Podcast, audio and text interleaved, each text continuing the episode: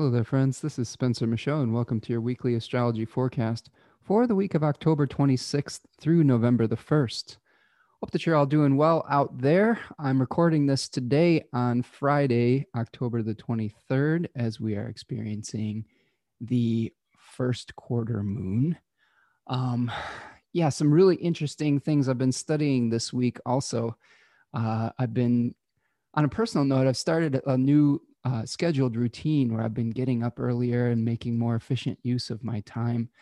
And that's been leading to some really interesting revelations. I've been listening to these really interesting um, lectures by Robert Schmidt, who is one of the founders of Project Hindsight. It's a lecture series called Whether and Whence. And he's talking about the differences between modern astrology and Hellenistic astrology. And there's some really cool insights in there, uh, especially with some things with the with the seven traditional planets and with the uh, the trans-Saturnian outer planets as well. So I, I want to share a little bit of those insights as we go along in the forecast today. Um, but this week, an overview of what we've got going on for the astrology of the week. Mercury is retrograding back into the sign of Libra this week, into the third decan of Libra. We'll talk about the Four of Swords with that. Uh, Venus will be changing signs this week. Venus will be moving into her own domicile in the first decan of Libra. So we'll do kind of a, a, a bigger breakdown of Libra and what Venus means within those uh, decanic structures. Um, on Saturday, the 31st, October the, 20, the 31st, we have our full moon with the moon opposite the sun at eight degrees of Taurus and Scorpio, respectively. And that full moon will be conjoining uh, Uranus. I almost said the fixed star Uranus because that's kind of how I've been thinking about them lately. Um, but we'll kind of talk about uh, the way that Schmidt talks about Uranus. Um, a little insight to that or a little preview. He thinks of it as a transcendental sun. And I thought that was very, very interesting. So I would like to explore that with you today as well. Uh, so we will also be seeing the sun making its opposition to Uranus uh, at that full moon. So it's a it's a very Uranian type of week, um, and uh, Mercury is going to be you know shifting signs and then making a square on Sunday the first to Saturn. A retrograde Mercury will be squaring Saturn at 26 Libra and Capricorn.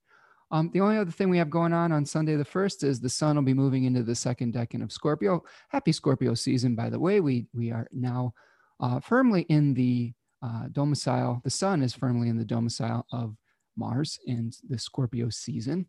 And uh, don't forget, on Sunday, uh, November the 1st, we will be switching from daylight time uh, or daylight savings time to standard time or Eastern daylight time to Eastern standard time if you are on the same time zone as I am. So that happens at 2 a.m. on Sunday, the 1st. So that's important to remember, especially if you're doing astrology. Okay, um, so let me talk a little bit about Schmidt before I get into the planetary condition report because I thought this was um man, I always learn something new when I when I listen to Robert Schmidt or read any of his work. Um, I was just kind of in, inspired this week to throw his, one of his lectures on in my headphones as I was going for a walk, as I was apt to do in the the months past. But uh, since I've kind of I don't know. I feel like since the pandemic has started, I've been a little bit less efficient with my time and I've been exercising less because we've been going less places and things like that. But I really tried to make an effort this week. Maybe it was Venus and Virgo, uh, trying to, you know, beautify this or my schedule or something like that. But really tried to make an effort to write out a very detailed schedule as far as um, what I was doing with my time each each um, hour of the day and to see if I could really become more productive. And, and that led to me uh, getting up earlier, uh, doing some some praying and some propitiating of the of the planetary deities around the planetary hour of each particular day. That's something that I've done in the past that I was kind of got away from. And as I've been reading books like Geoffrey Cornelius, Cornelius's Moment of Astrology, um, I've really started to to think more about my rela- my personal relationship with the planets or the daimons. And I think that what, what he's really pointing out to me, uh, Cornelius, is this um, this participation that we have with astrology and this kind of like uh, and, and Schmidt talks about it, and Cornelius touches on this too, as the planets representing the the cosmic mind. And we're trying as astrologers what we're doing is we're trying to second guess or read the intentions of a cosmic being or of a cosmic consciousness. And that can shift and we can petition it we can ask it for help you know it's kind of like the power of prayer on some on some level. Um, and uh, that that concept is really interesting to me to play with a little bit more. And um, i'll tell you what at, when i started doing my planetary propitiations every day uh, i've just been very energized um, i've started doing more exercise and things like that and going for more walks um, really uh, a lot of this started when i put my phone kind of away for the day and and set out a few hours of the day that where i just did not engage in social media and I didn't pick up my phone. And that's been leading to some real breakthroughs, I think, in, in helping me to refocus. So I would highly recommend um, if you are struggling, as I did, through some of the the challenges of having a regular schedule from working from home during this these very challenging times that we've been going through um, i really have found a lot of grace through um, holding myself to some kind of more structured system of time and being the one that holds myself to that standard. When we lose some of the structural elements of our day and of our time, sometimes we have to create it for ourselves. And I think that um, my understanding of Pluto from uh, Robert Schmidt has been really informing this too. He thinks of Pluto as a transcendental Mercury. Think about that and just to to flesh out the these trans-Saturnian planets outside of the orbit of Saturn, uh, he thinks of Neptune as a transcendental moon, and the interplay between the Sun, which he considers selection and individuation. Okay, the animating spirit. I think about this as the one mind, and you can think about this in this kind of hermetic type of um, uh, the- theoretical construct with the one mind and the one thing. And we have the one thing I think is represented by the moon. This is what the substance that form comes comes into being with. So we've got the animating spirit, the consciousness that is infusing the moon, okay, is you know almost like mating with the moon because they're like consorts, the king and the queen, and bringing things into existence. And we can see this with the this the interplay with the sun and the moon with the uh, the ability of the reflected light of the sun that is collecting the light of spirit, the light of the sun, to bring things into form. And we, you know, Schmidt was talking about Uranus as the idealized sun, the idealization of the of humanity, and almost like a gift from the universal mind. And that really plays with uh, the way that Richard Tarnas thought about Uranus as uh, the Promethean planet, a gift from the gods, right? A gift of consciousness, a gift of fire, a gift of inspiration. I think sun can be associated with inspiration as well. And Neptune, conversely, is like that dissolving quality where, where we're dissolving things back into that base one thing, that base matter that is devoid almost of spirit right the devoid of consciousness it's the it's the dissolving of form that was infused with spirit back to substance. And that's why we feel I, have really been expressing on this show that uh, whenever i have neptune contacts in my personal chart i feel tired. I feel like my the energy has been drained out of me. The spirit maybe the animating spirit that that prompts us to do things is drained away. And that was just such a light bulb moment. And he thinks about Pluto as this intermediary, okay, Mercury, which is going back and forth and contesting between this animating spirit and this matter. Okay, this is where we have like communication, where we have a, a thought turning into speech or into a word or into form, or where we have like the communication between things like commerce, where we're trying to um, Schmidt described it as you have this form and this substance and if you sell enough of it you will gain rank like the sun in your community. So you're bringing your goods to the to the masses like the sun and to attain some sort of like uh, selection okay some sort of individuation. And um, pluto is the the oh i don't know like the the aspirational version of that. Uh, the, the he said it says that these trans-Saturnian planets had this disruptive influence on the signs themselves. So they're like these these other things. You know, he's really adamant they're not sign rulers, which I agree with. Um, that they have this disruptive element. So, uh, yeah, I'm thinking about this week and thinking about uh, what's going on with Saturn and Pluto, and with Pluto being in Capricorn and Pluto being in that third decan of Capricorn. And we're, we've been talking about this week uh, with, and in general, we talked last week about Jupiter moving into the third decan of Capricorn.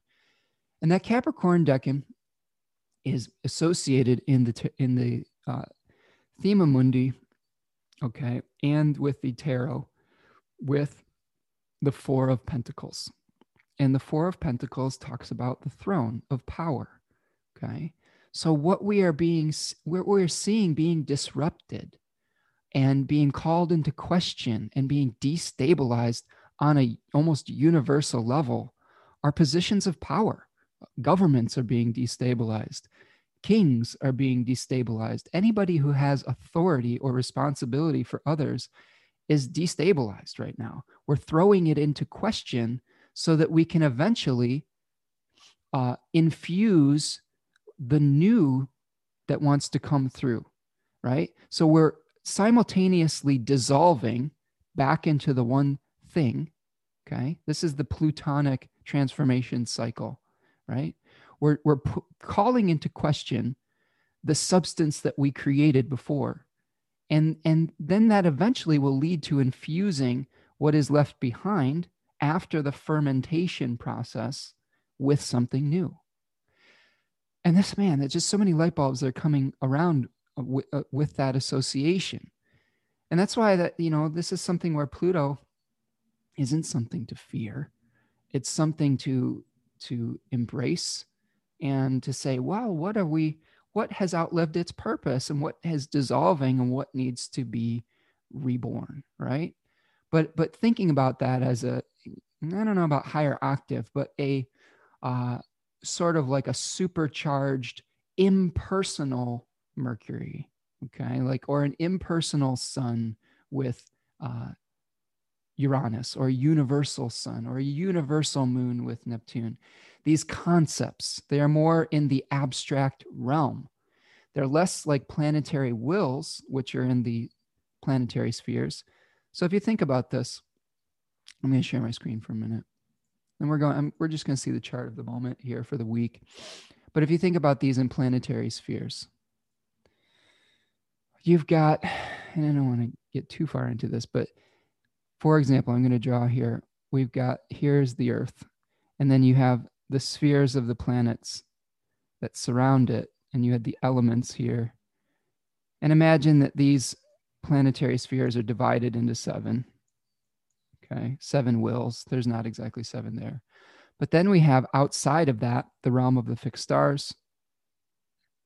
And then outside of that, the realm of the zodiac. And each of them is more closer to divinity in the uh, Platonic imagining of the universe. And you've got the trans-Saturnian planets somewhere kind of out here, right?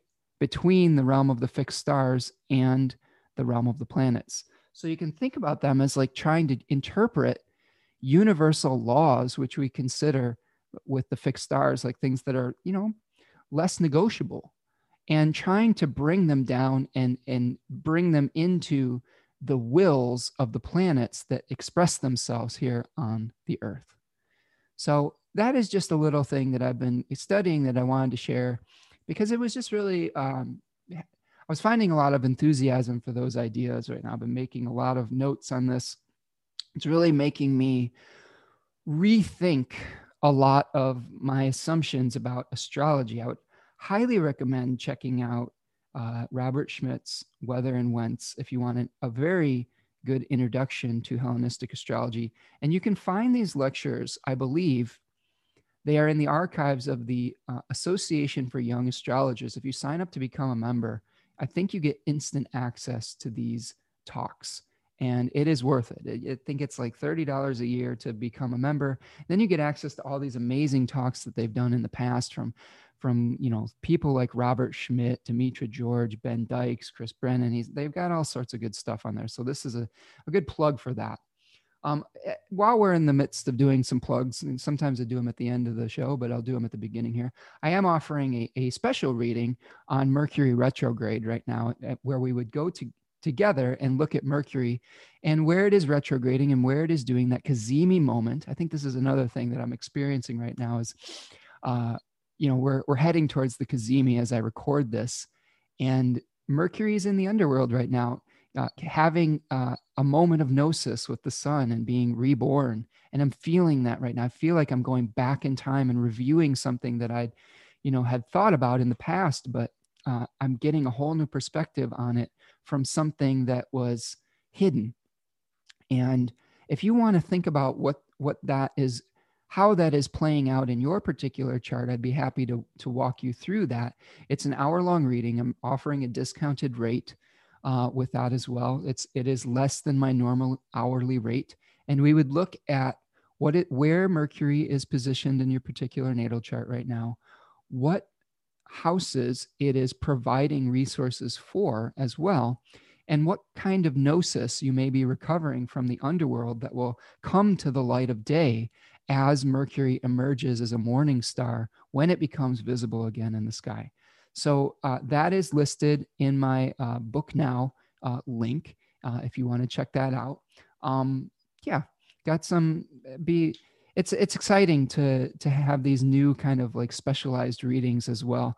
I like being able to to focus on one particular part of the chart as uh, in addition to you know my very detailed um, longer readings that I do, sometimes we can really get into some great conversations and get into some interesting depth when we pick out one particular part and really examine it up close.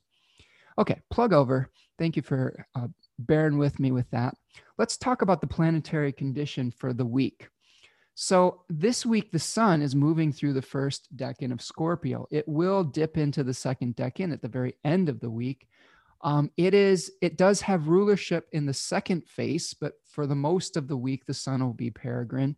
It is moving fast. It will make a exact opposition to Uranus on the 31st, which is Halloween. It will also oppose the moon that day as well.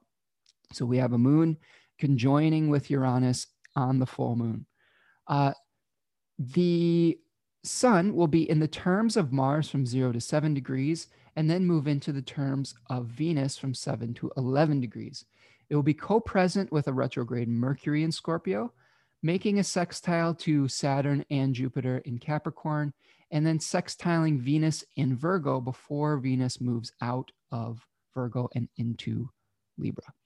The host of the sun this week is a retrograde Mars in Aries, which it has an aversion relationship to right now, but it does have that kind of uh, like engirding relationship that I've been talking about, where there is still a, a, a, potentially a secret channel where Mars is able to provide resources to the sun. Um, Scorp- let's just talk a little bit about Scorpio while we're on the sun here. Scorpio is that concept of uh, separation. Now, Schmidt talks about uh, Mars as the quality of severing, separating, splitting apart that which is alike or together. Now, I've had some thoughts as I was meditating on Mars. What does Mars want to do in its diurnal uh, temple, Aries, versus its nocturnal temple of Scorpio? Now, in the Aries cycle, okay, this because this is where Mars is right now, and this is where we might be feeling some tension. Mars in Aries is the severance from the universal substance that we could talk about with almost like Neptune, right?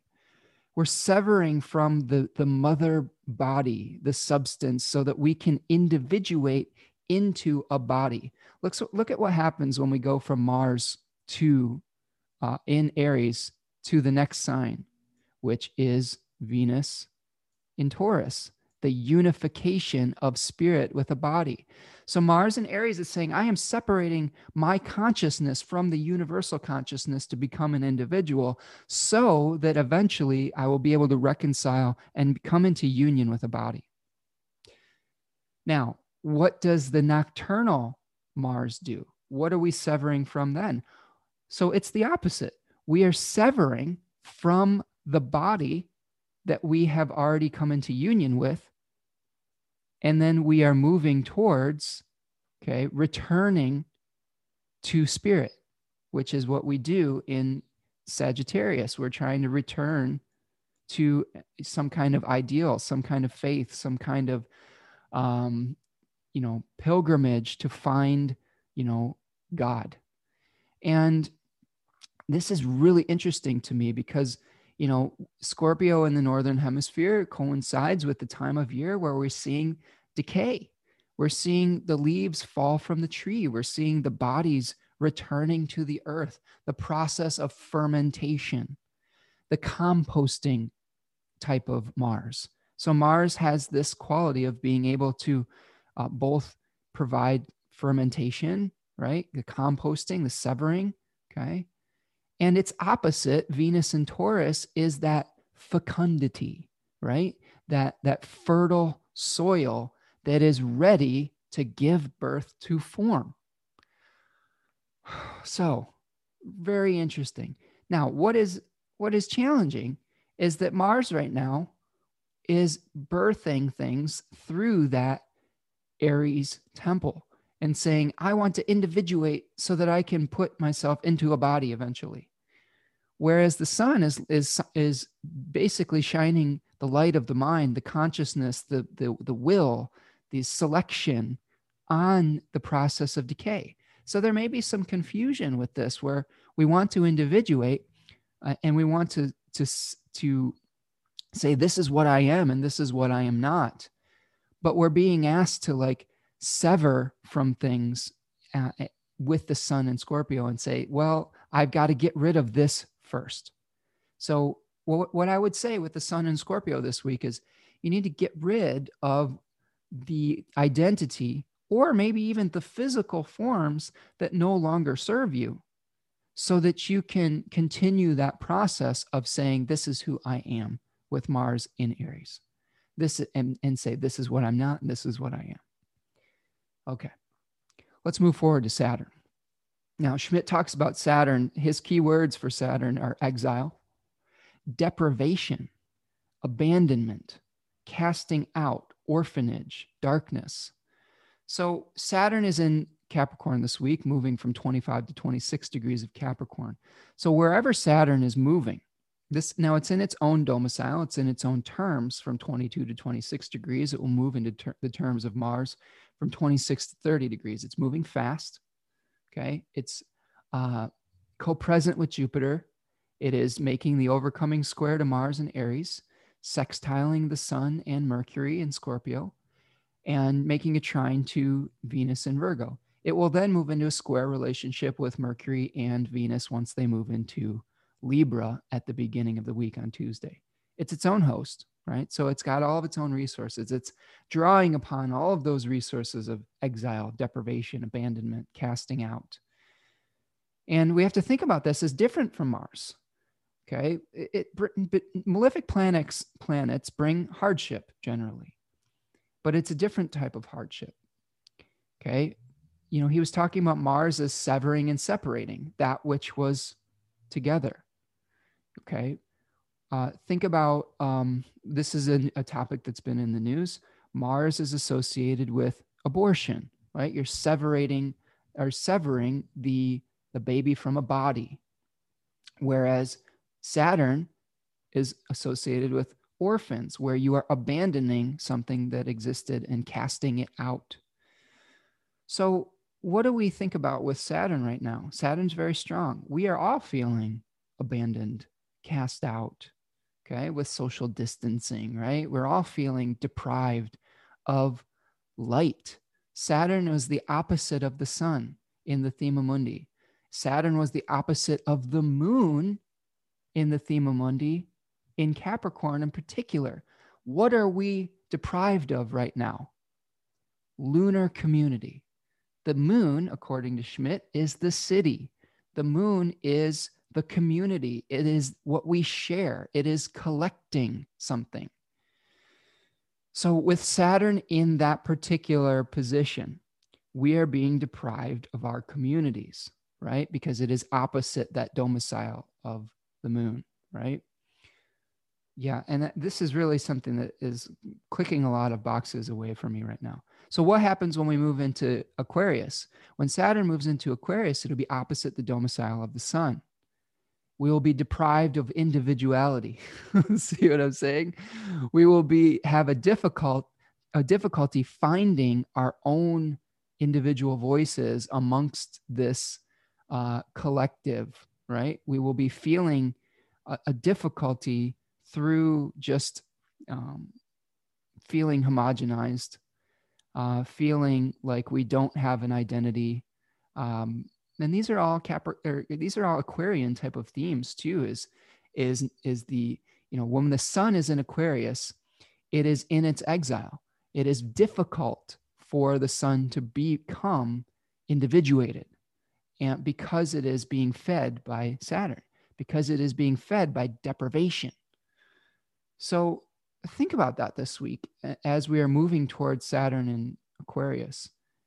You know, we may be deprived of our communities right now, but think about how we are going to uh, endure that lack. Okay, we are finding strength through endurance. That's why why we say Saturn is associated with an endurance in modern astrology, or even you could extrapolate that out, in, out into the traditional astrology as well. Because the circumstances that Saturn brings you is deprivation, you have to endure something through your own willpower, right? Think about Saturn in your own chart. That is wherever Saturn is placed in your own chart is a place that you've been deprived and you've been in, in and you've been asked to endure lack and over time, you may have built the quality of being able through, through, through a long period of time. You may have been able to, you built in the quality of being, being able to find that, but through endurance, through hard work, through deprivation, you may have been able to incorporate that quality into your life, but it didn't come easy, right? I have Saturn in the third decan of Virgo, a, a decan associated with understanding the passage of time and what stays and what goes, and leaving a legacy, and thinking about, um, I don't know, thinking about form and how are you going to separate out what is useful and what isn't. Okay. And it's been a lifelong journey for me to uh, decide what is useful in my life and what it needs to be let go of. I had difficulty letting go of things as a young person. I would hang on to everything. I would hang on to old mail. I would hang on to old documents. I would hang on to you name it. I was a I was a class class A hoarder, right? And some of that can be attributed to having a very strong moon in my chart and being having the sun in cancer i think those are contributing factors but saturn was saying hey you need to learn the ability to sift out what is actually practical and what isn't. And that ability was denied to me okay? And i was even se- separated from that ability because i have mars and saturn in that particular decan okay? So it, it's it's equally important that I learn that quality of life, that I learn how to differentiate between what is of use and what isn't. What form needs to be given back to the earth and what needs to be passed on as a legacy. And it'll only come through the cultivation of my character, not through it necessarily coming easy to me.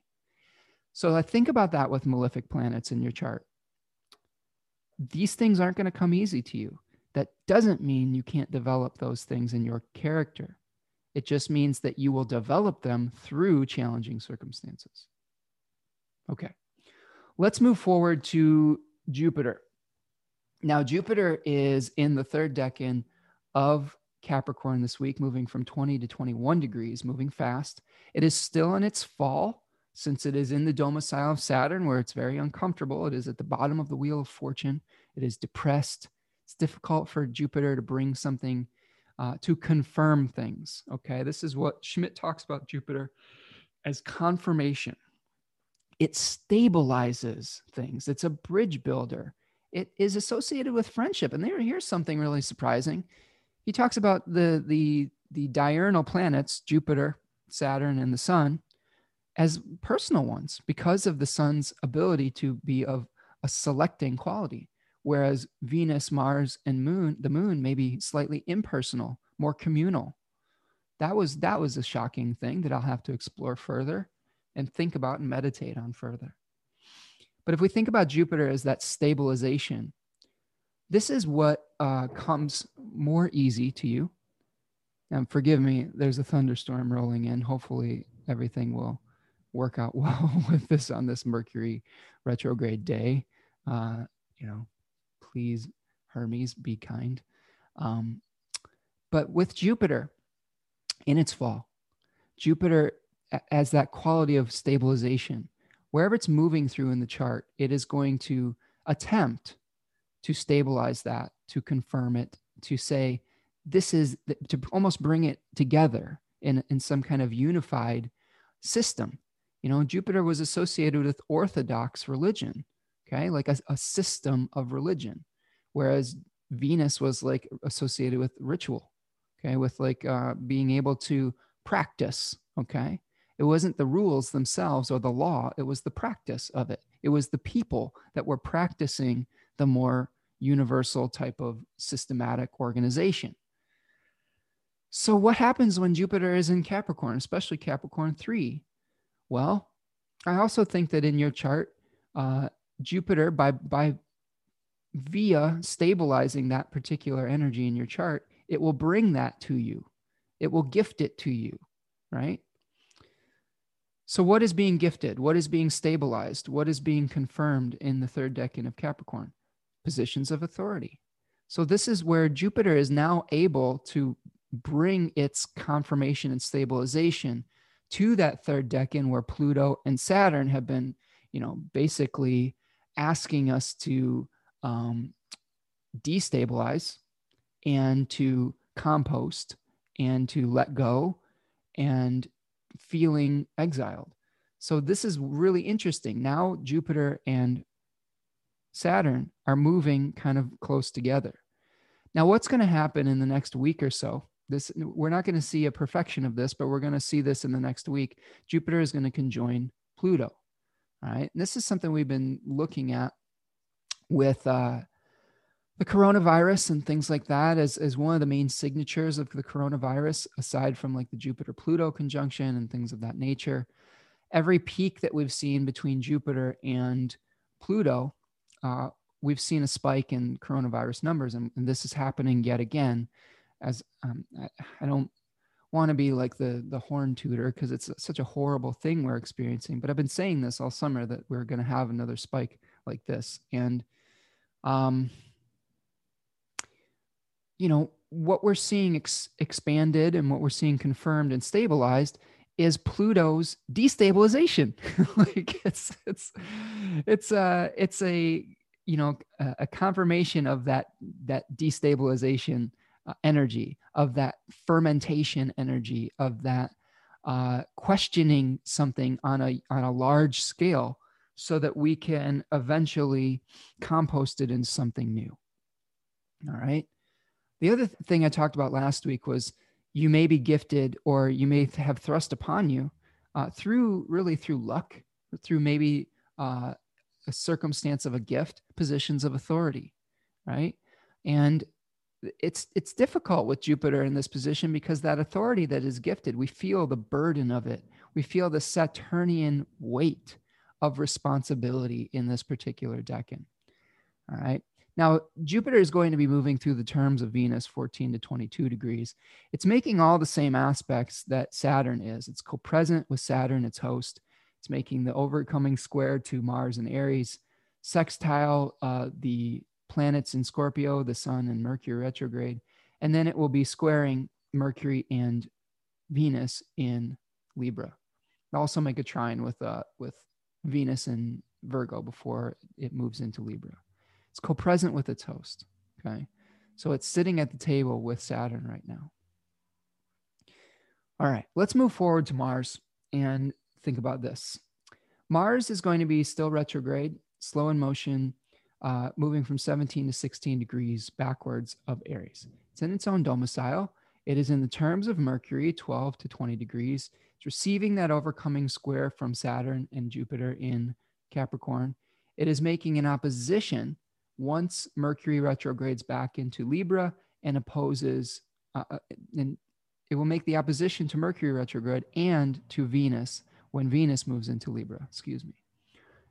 Uh, the Mars will be in its own domicile, so it is pulling on all of its resources of severing, separation. It is able to manifest the, the necessary severing to create individuation so that we can uh, so that we can prepare ourselves for union of that individual spirit with a body i think about this we, we are all going through this this process of individuation separating from the old paradigm okay and we're getting ready to have inspiration about new birth especially with Uranus in Taurus of how we're going to create a new society and a new way of dealing with material resources and the way that we go through processes of exchange and our monetary system. Um, we're going through changes where we are seeing, you know, the fall of an old government so that we can create some new uh, way of governing that is more fair and more equitable and takes into account uh, the needs of, of the many rather than just the need of the one or the king. Okay.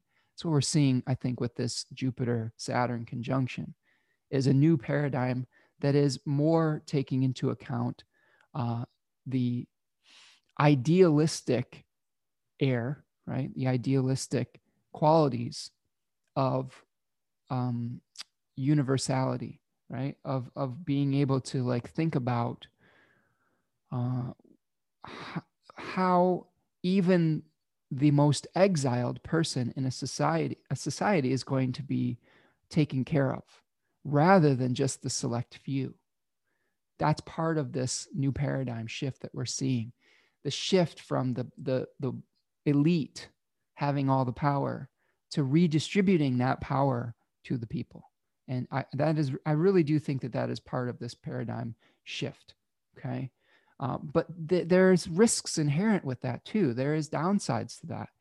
As we become more fair and equitable, it may be more difficult to become individuated. It may be more difficult to feel like we are uh, individuals within that have uh, unique consciousnesses within this new system. All right. If everybody is the same, then or are given the same things, how do we stand out?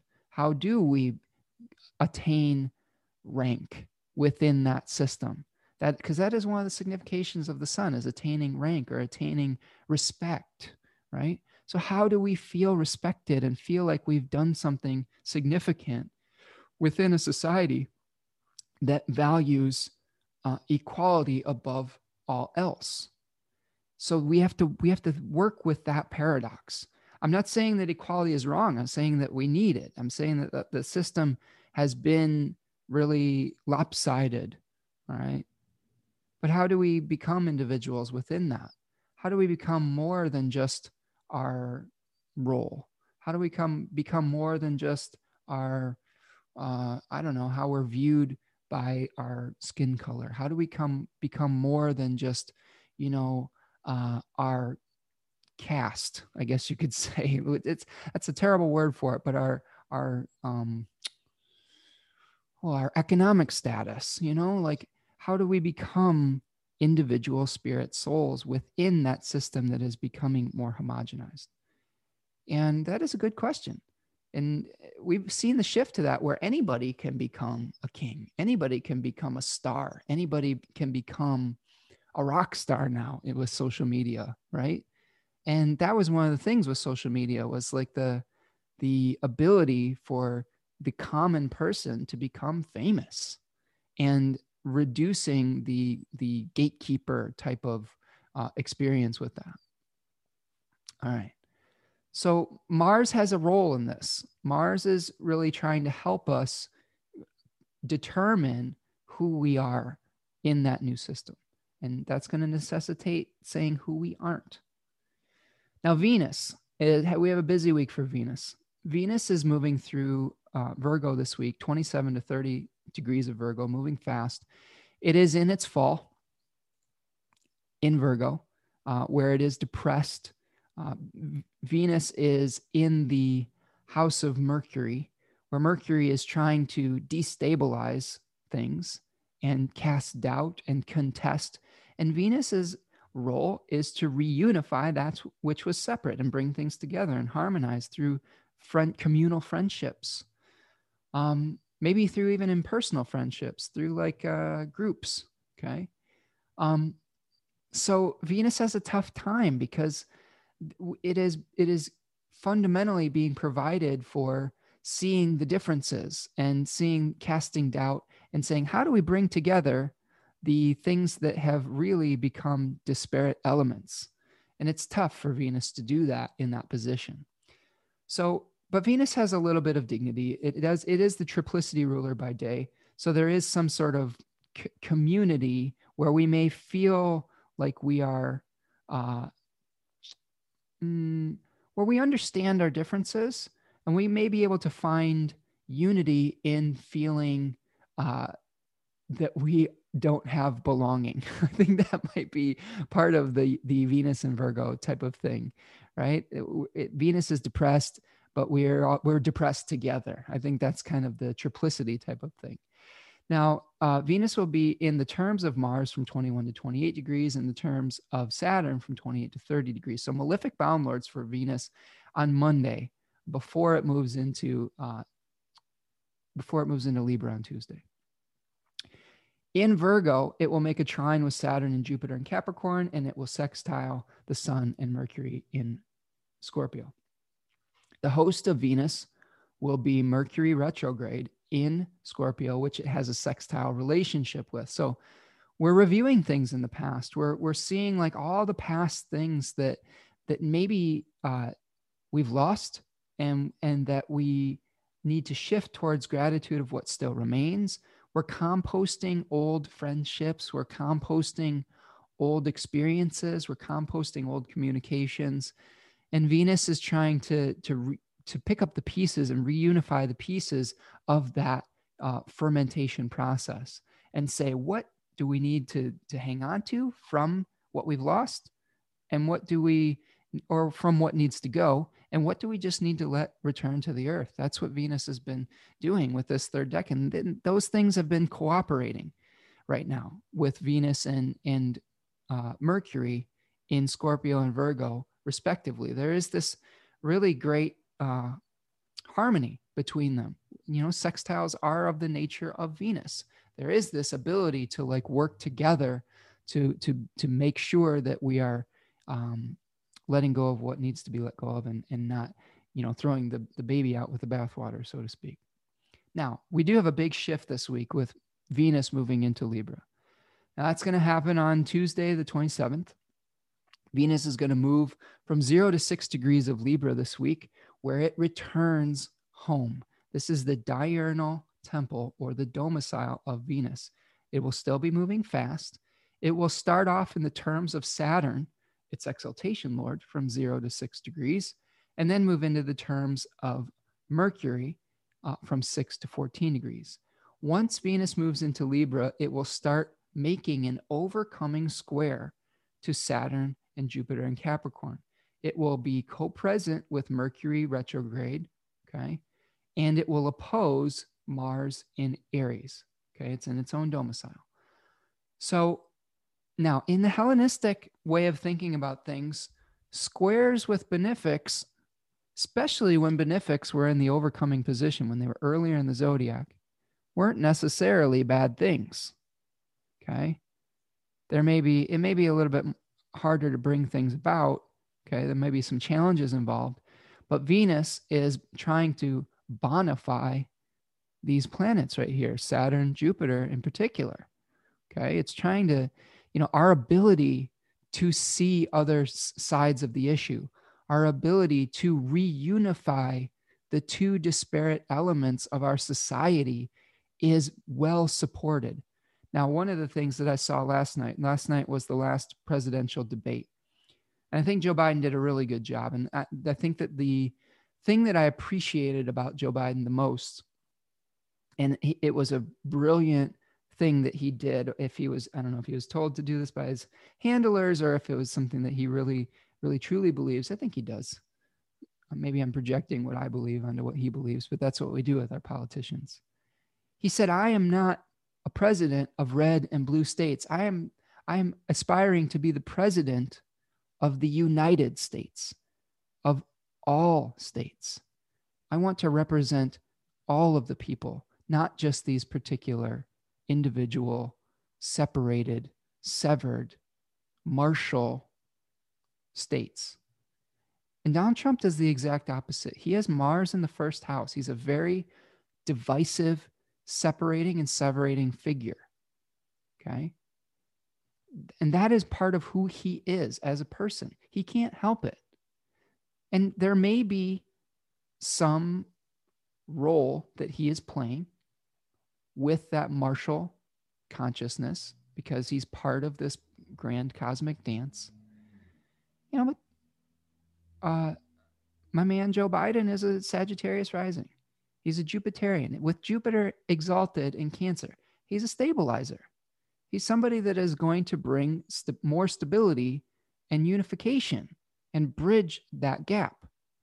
Right now, he does have the sun in Scorpio, which is Mars ruled. So you saw last night that he was a little feisty and he was, you know, pretty impassioned and saying, this is what needs to be composted. This is what isn't working with the Trump administration. And here's what we need to do to move forward. It was an interesting blend of saying what wasn't working and what, what needs to happen in the future. And that's, I, I, it's a real interesting combination to me. But I thought that the the brilliant thing and the hopeful thing was that he was speaking to all Americans and not just the right, the left, the blue, the red. And that's something that's sorely, sorely needed right now. And I think that Venus moving into Libra is going to be able to begin that process of, of reunification and reharmonization and saying, you know what, we are one one country. We are not, you know, 50 separate countries or two separate countries. Okay. We're one country. And if we're able to just kind of like rebalance some of these polarized extremes, that's what Venus is going to be doing in this domicile of Libra. She's has all of her own resources, her ability to soften, her ability to uh, be attractive, okay, her ability to weigh both sides of an issue, her ability to have empathy and to be receptive and to listen will allow her to create that harmony that is being sought right now or that we sorely need. So that's what we're seeing with, with Venus moving into Libra. Mercury this week is still going to be retrograde in Scorpio. It's going to be moving backwards from two to zero degrees of Scorpio, very slow uh, it is peregrine in Scorpio, and it will be in the terms of Mars from zero to seven degrees. Now it will move back into Libra on the the uh, the 27th, and it will square Saturn exactly on November the 1st. While Mercury is in Scorpio, it will be conjoining or co-present with the Sun. Uh, actually, it will conjoin the Sun exactly on Sunday. Um, if you're listening to this on Sunday, that will be the Mercury Cazimi moment and then we will start a separation of the Mercury with the Sun. So it, it's co-present with the Sun, It's sextile Saturn and Jupiter in Capricorn and sextile Venus in uh, Virgo. The host of Mercury when it's in Scorpio is Mars retrograde in Aries, which it has an aversion relationship with, but but the like and girding. Now, when Mercury retrogrades back into Libra, it will move from 30 to 26 degrees of Libra, uh, and it will have it will gain dignity by triplicity. So it'll gain communal support. Triplicity is sort of like um, you can think of it as being Jupiterian in nature.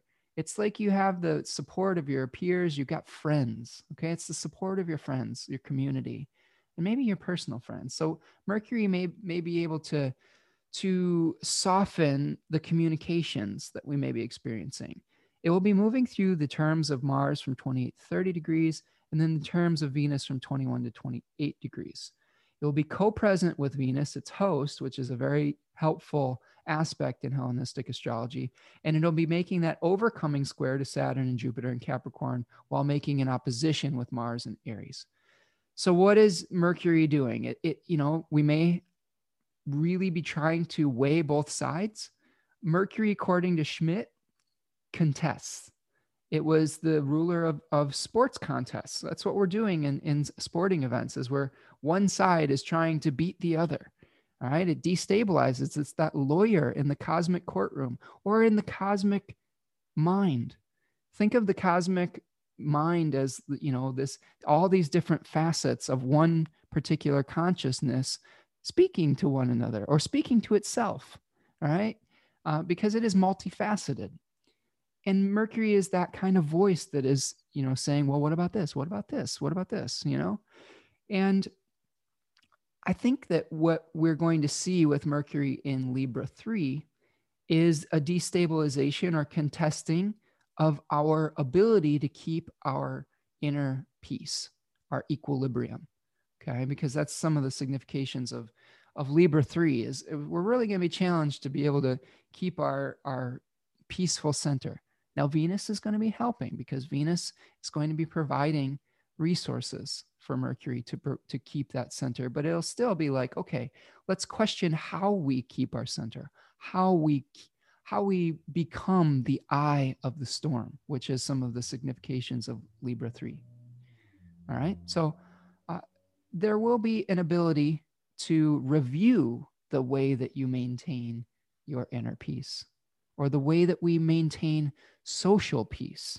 Okay. With, with Libra, it's more of a externalized peace how do we keep the peace with our social contracts that we have with one another you know think about taurus is more about inner peace taurus is about how do we stabilize and and reunify and harmonize ourselves with the body okay whereas we're trying to harmonize with the soul uh, and with the spirit in in libra. We're trying to like return to spiritual consciousness and say okay did did you when you in the life course of a lifetime did you do what you needed to do? Were you balanced? Did you create karma? Did you create uh, weight in your heart you know against the weight of the ostrich feather? Were they equal? And if they aren't you got to go back and do it again. And you got to try to re reharmonize okay that might be one of the meanings of life i think is can we come into balance? It's certainly one of the meanings of life in the Tao, okay, the, the yin yang, where, where a little bit of the light is always born in the darkness and a little bit of the darkness is born in the light, and they're constantly intermingling with one another in this unified dance. So, you know, one of the things to think about this week is how do you avoid going to extremes? Because I, I would say that Aries Mars wants to go to extremes. It wants to individuate sometimes. And we have to really ask ourselves how, how are we creating balance? How are we creating the ability to balance out the very martial desire to maybe have some kind of self-centered identity to separate from that that which we are not which which we do through anger a lot of times we get angry because someone doesn't agree with us because we say, I am not this and I don't agree with you. So I'm going to get angry, right? That's Mars. And with Mars in Aries opposing Mercury in Libra, that, like, oh, I don't agree with you, is going to be through some conversations where you're trying to weigh both sides of an issue. And we have to be careful that we don't get off track and off balance. All right, let's talk about the moon this week. The moon is going to be waxing from its first quarter that we're experiencing right now to the full phase. Uh, and that full moon happens on Halloween. Um, and that will be conjoining, uh, the moon will be conjoining Uranus. The moon's going to be slow this week. Uh, so bringing things to form is, you know, difficult. Um, the moon is peregrine in, in Pisces and in Aries. And then it will move into its exaltation in Taurus, where it also has triplicity rulership in the nighttime and is the ruler of the second decan of Taurus. So lots of dignity. Um, and we'll break that down as we get into the dailies. But at that full moon, we may be able to bring some kind of transcendental ideal into form, you know, because it is really full with the light of the sun. Conversely, we may be letting go of some forms. So we may be letting go of forms, you know, with the the light, the spirit, the animating spirit of the Scorpio sun, maybe letting go of form so that we can achieve a more idealized form, which is Uran- Uranus and Taurus. All right. I love it when I study my man Robert Schmidt. And you know, I will also give a shout out to my teacher Achyuta Bhava because he really introduced me to a lot of Schmidt's work, and um, he was a somebody who knew um, Mr. Schmidt personally and was a disciple, I guess, or a student of his before he passed away after a, a stroke. Um, a huge loss for the astrological community. Thinking about loss right now, um, that's that's somebody that we lost um, too soon before he was able to. Oh, I think he gave us a lot. He really did. And I think that he was in the process of articulating and giving us even more.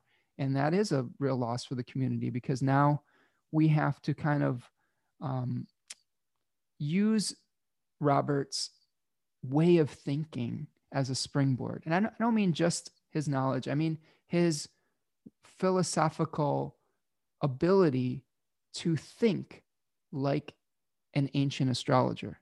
That's the key. It's not just about learning rules, it's about learning to think like the universal mind, learning to think like an ancient Greek philosopher, learning to think like an ancient Greek astronomer, which were one and the same. So he, that is the biggest gift that Robert Schmidt, I think, gave all of us is learning how to think. And, you know, he had a Gemini moon his gem his Gemini moon is at the exact same degree as my Venus. So uh, I feel yeah, 16 degrees Gemini. He had he had uh, the moon right on Rigel, which was that fixed star that was associated with having the foot in the the river of knowledge. And boy, howdy, did he ever! Um, so real interesting. Really would uh, advise you to seek out some of his work. Um, some of it can be a little harder to find. Uh, like I said, there is a really great lecture series through the Association for Young Astrologers that um, if you become a member, you, I think you'll have instant access to that archive. It's well, well worth it. All right, let's move forward to our daily report. I'm going to go one chart here. Oops, I went to, to something else. We're going to go forward to Monday and we're going to put the sun on the ascendant. We're going to go pretty quickly through the first couple days because there's only lunar aspects on the first couple days of the week. Now, I have have some thoughts about going through all of these meticulously because one of the things that Robert Schmidt points out is that time lords, uh, perfected time lords and time lord systems were much more used than transits and secondary progressions in the Hellenistic system. So I have a almost an existential crisis about thinking about how are how are you supposed to use these planetary aspects for the week? And I think it goes like this. here's how you can get value out of this uh, in a Hellenistic way, but still thinking about the transits. Number one, figure out what your your uh, perfected time lord of the year is, and that can be done by going online and downloading a chart. You know, the way that this works is every year of the life, the uh, ascendant clicks over to a new sign. So if your ascendant, like this chart here, is Scorpio, that's what for for the year zero to year one, that that is your your perfected time lord would be Mars. And then for year one to year two, it would be Jupiter, and so on and so forth. Every 12 years, it comes back to one. So, like, for example, I'm 40 years old, and that comes, that makes, I've gone around the circle, came back around, you know, three times already. like, and now I'm in a fifth house perfection year, which in my chart is ruled by is is the sign Sagittarius ruled by the planet Jupiter. So that's my perfected time lord. Okay. So I would really pay special attention to contacts with Jupiter and to what Jupiter is doing over the course of the week. So if you're having, if Jupiter's your time lord, pay special attention to what the moon is doing to Jupiter, to what Jupiter is doing in special, uh, where it is in the zodiac and what contacts it's making. And this is true for all of the other planets. And, and that in that way, you can use this more generalized horoscope to be able to get a more personalized experience.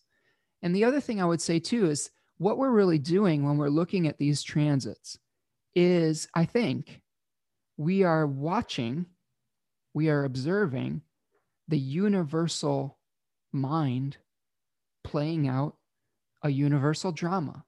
It's a stage, it's a play. And what we're trying to do is trying to figure out the reflections of that on the Platonic cave, right? On Plato's cave, right? Where, where, you know, astrology is all we're seeing is the shadows dancing on the cave wall. And the universal mind is playing it out in the background, but we're trying to interpret it through the shadows. These planets are all shadows. This life we're living is a shadow of that cosmic consciousness. And you know we're trying to secondary uh, in a secondarily process like shadows are a secondary reality. We're trying to second guess what is going on in the universal mind because we are part of that universal mind. We are that its body so to speak right? We are we are the universal mind infused into substance. And i think that's a really great way to absorb this podcast is to think about that and to figure out what your time lord is and to be able to just see if you can get a glimpse into the universal mind. And yes, that may have some personal signification for you. It will have more personal signification for you when your time lord is activated by the transits. But if you can understand what's going on in the universal mind, because other people will be affected by other planets. So they're playing out that portion of the drama while you're playing out your portion of the drama. It's really fascinating how that all can fit together. So let's talk about Monday. On Monday, October the 26th, the only aspect we have is a sextile between the moon and retrograde Uranus at 10:43 a.m. at 8 degrees of Pisces and Taurus respectively. The moon will be continuing its first quarter phase in the sign of Pisces. Okay, so we're just kind of just rolling along on Monday. We have just experienced the conjunction of Mercury and the Sun. So we've had Mercury's Cazimi moment. So really pay attention to any ideas that come to light, any inspirations that you're having. I think I'm having them right now. Like I'm feeling that can that Mercury conjunction very uh very mm, intensely right now. And uh you know, think about what you're experiencing at this moment in the beginning of this week and what wants to be birthed from the underworld. What ideas want to emerge? What needs to be left behind and what needs to be uh, so that you can have a new birth of individuation? All right. So that's what's happening on Monday. Uh, Venus is still in Virgo. It's about to move forward into Libra. Um, the moon will be kind of, you know, collecting the light of the sun. The moon will be in a trine with the sun. Okay. It will be uh, harmony between the lights. So we may be able to collect that light of that Scorpio moon, excuse me, the Scorpio sun, and be able to manifest uh, a journey, I would say. The Pisces is all about the internal journey of Jupiter. It is stabilizing our inner world and going off in search of meaning in the inner reality. So we may be faced with loss with the sun in Scorpio. That sends us off into an inner journey to be able to understand that loss within the context of our life and the story and the narrative and the chapters of our life and what that means for us moving forward in the next stages. Now, the moon is going to be applying to Neptune. And I talked about Neptune in the beginning of this, where Neptune is kind of that, you know, according to Schmidt, that transcendental moon, that universal moon, that dissolving quality into substance so we may feel like our lives on Monday and Tuesday, like we're dissolving any sort of identity, any sort of, we're, we're releasing the spirit, the animating spirit, so that we're returning to substance. It's almost like we're melting into back into the earth. And that can that can feel we can feel tired. I think I think that's the main thing is fatigue because you know we don't have the animating spirit of the sun, we don't have the vitality but but again, why do we have Neptune transits? Because sometimes form needs to dissolve back into its base substance so that we can use it for something else later. Right? This is a harmony. I, I love the way that Schmidt talked about the dance between Neptune and Uranus and Pluto being that kind of like intermediary, that process. You know, Pluto is the the acceleration of that process that fermentation process between the moon and the sun. Pluto is about death, but Pluto is about rebirth. It's about the dissolving of form, it's about the creation of form. It's both. All right, so that's what I got for Monday, the 26th. Let's move forward to Tuesday. On Tuesday, October the 27th, this is where our astrology starts getting interesting. We have a number of lunar aspects, the conjunction of Neptune with the moon at 18 degrees of Pisces at 5:40 a.m. The moon will make a sextile to Jupiter at 9:37 a.m. at 20 degrees of, of Pisces and Capricorn. It will then sextile Pluto in the afternoon around 2 o'clock, and then sextile Saturn at 8:46 p.m. So the moon is going to, you know, we're going to be unifying with that dissolving quality of returning to substance with the with Neptune. And then we're going to have the moon having a relationship, a conversation with the Capricorn planets where we are examining power and examining structure and examining authority and the way that we wield our, our power and our authority and our administrative qualities. So the, the moon is an activator. The moon, you know, you know, activates those qualities. So we'll see that, but in a sextile relationship. Now, the other non-lunar things that we're experiencing on Tuesday, the 27th, uh, first of all, Mercury is going to retrograde back into the third decan of Libra. And about uh, less than 10 minutes later, Venus moves into the first decan of Libra. So let's break down Libra because we're going to be thinking about Libra a lot. Like we're going to have a shift towards a lot of Libran energy here. Now, one thing I've been doing as part of my research lately is uh, I, I really want to give a lot of credit to Austin Coppock and his book 36 Faces. I, um, in addition to Robert Schmidt and Achyuta Bhava and Demetra George, um, he is probably the other person that I draw inspiration from very heavily. I would not be able to do the forecast without those three people in particular, um, with also some shout outs to Chris Brennan and Ben Dykes. So those are the people that I really, uh, in the modern era, that I've, you know, really been leaning on or standing on their shoulders. You know, it's, it's, uh, yeah, Austin's great. And I always find new facets to his book. The decans are, com- are complicated there are a lot of different ways people have explored the Decans from Mesopotamia to Egyptian qualities to, um, you know, the Greeks and how they dealt with them. And, the, and even in the Indian system, like in the Jyotisha. And one of the things that I've been kind of a new avenue that I've been exploring beyond the tarot is the the daimonic deities associated with each decan. And I'm doing research on this and I'm probably going to be fleshing this out potentially for a class offering. And let me know if you're interested in that in the comment section because maybe do some market research. But it's really giving me a new awareness of of of how these particular decans work and maybe even potentially new new daimons to to um, oh i don't know to propitiate to have success in these particular areas of life.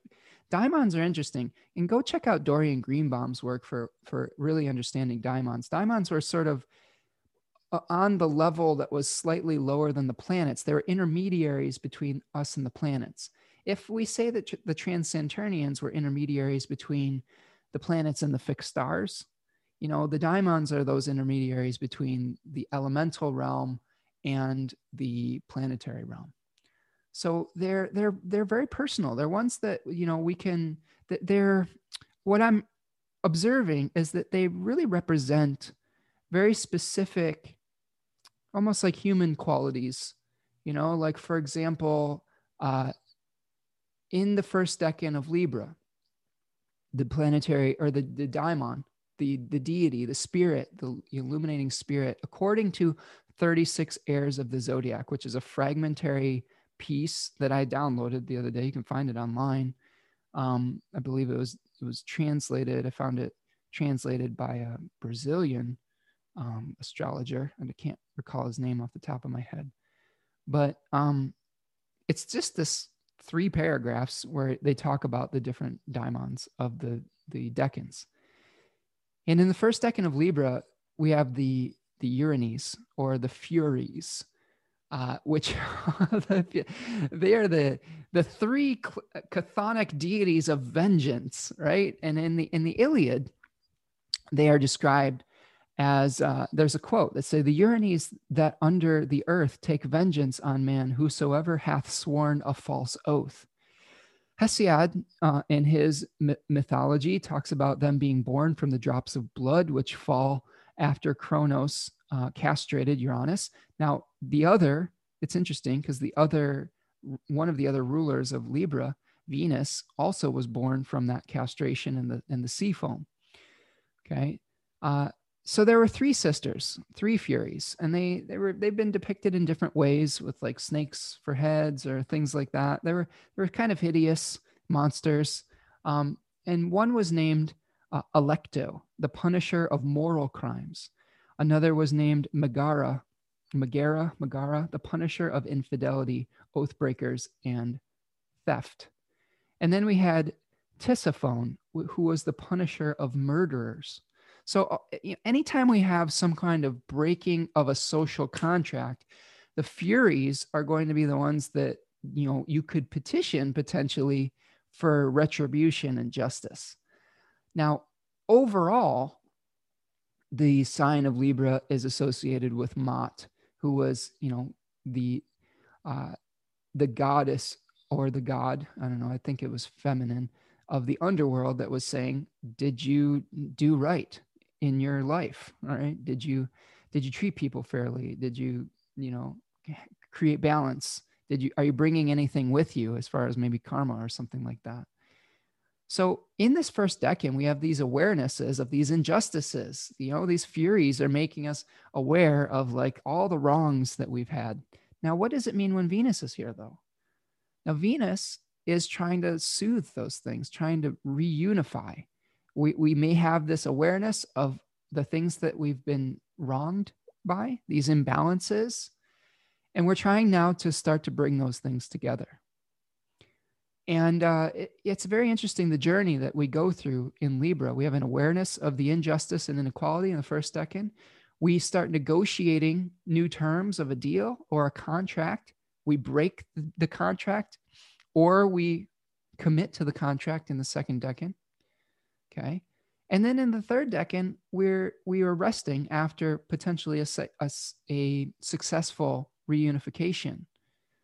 And we're also, you know, Austin Coppock talks about it as a as a trying to balance out many different things at once, like be, becoming the calm within the center of chaos. I don't think we're creating uh, or I don't think that we're we can always pacify every single situation around us. And this is what the third decan of Libra teaches us. All right. We just have to know how to constantly be readjusting to be able to view life through that peaceful center, through the hub of the wheel. This is a really great metaphor for astrology and for life in general. That wheel keeps on spinning. There's going to be ups, there's going to be downs, there's going to be circumstances of gain, there's going to be circumstances of loss. That's part of the great cosmic dance. But we have to learn that it's an eternal dance and it keeps going, whether we are in physical form or not. Right. And that's the lens that we're viewing uh, life through, through the third decan of Libras, is through that hub and that center of the wheel, through that peaceful equilibrium that we constantly have to make readjustments to Okay. We're, we never, if you're a Libra person, if you're a Libra inspired person, Sun in Libra, Venus in Libra, Ascendant Libra, you're, you're constantly trying to maintain that equilibrium. It doesn't mean you are in balance all the time. In fact, you're probably one of the signs that is out of balance quite a bit, depending on where those placements are. But it is some, you're, because of that balance being thrown off, you are learning on this plane to be able to create harmony, whether it's externally or internally. Now, in this case, with Libra, it's a it's a diurnal masculine planet. It's it's a or sign. I'm sorry. It's a it's a masculine gendered sign in the traditional system, which associated masculinity was associated with external things. Okay, so we have this kind of desire for this external harmonization, this reunification that is external, that is more societal rather than internally. All right. So let me think for a second. Yeah, Venus is is really powerful in Libra and she is going to be creating ritual, ritualized harmony. So you may see in the collective, or you may be inspired to ritualize some kind of reunification process. One of the main rituals of unification is marriage. This is why we associate Libra with marriage a lot because we are creating a ritual, Venus, of bonding, which is actually Saturn, its exaltation ruler. Think of the combination of, of the ruler and the exaltation lord okay? The domicile lord and the exaltation lord. We are ritualizing binding okay? And sometimes we are ritualizing separation. That's why libra also is a sign of divorce okay? Because sometimes there is a time where we are denied or we are cast out or we are deprived of a relationship. You know i have some libra friends that they, they want a relationship more than anything in the world, and they will not take no for an answer. like, and you know who you are. like, and, and, it's so sad because it, it's it's the deprivation of that. And I hope that they do find what they're looking for because we all do deserve to feel, I think, some happiness in the world. And uh, I think that it's uh, it's just a really interesting thing that that may be part of what they're doing here on this planet is learning how to create the circumstances for that harmony. And uh, here's a little tip. It's very difficult to be in harmony with other people if you're not in harmony with yourself. I, I, I know that that's hard to hear sometimes. And that is cliche about like how to find a good relationship but i really do think it's true take it from a taurus moon like somebody who who is is very concerned with inner peace is that i did not find a committed relationship until i started to love myself and until i started to to feel more of a self appreciation and an ability to stand on my own. And I do think that those two things are related. And I think that that is probably some of the best way to, to facilitate becoming involved in a more social relationship. Because if you're at odds with yourself, it's very difficult to, to, um, to know how to come into peace with others. And it is, uh, it is one of the challenges of Libra suns, I think, to be able to find that inner harmony, that harmony of a personal identity, so that they will be able to bring that energy into a social context.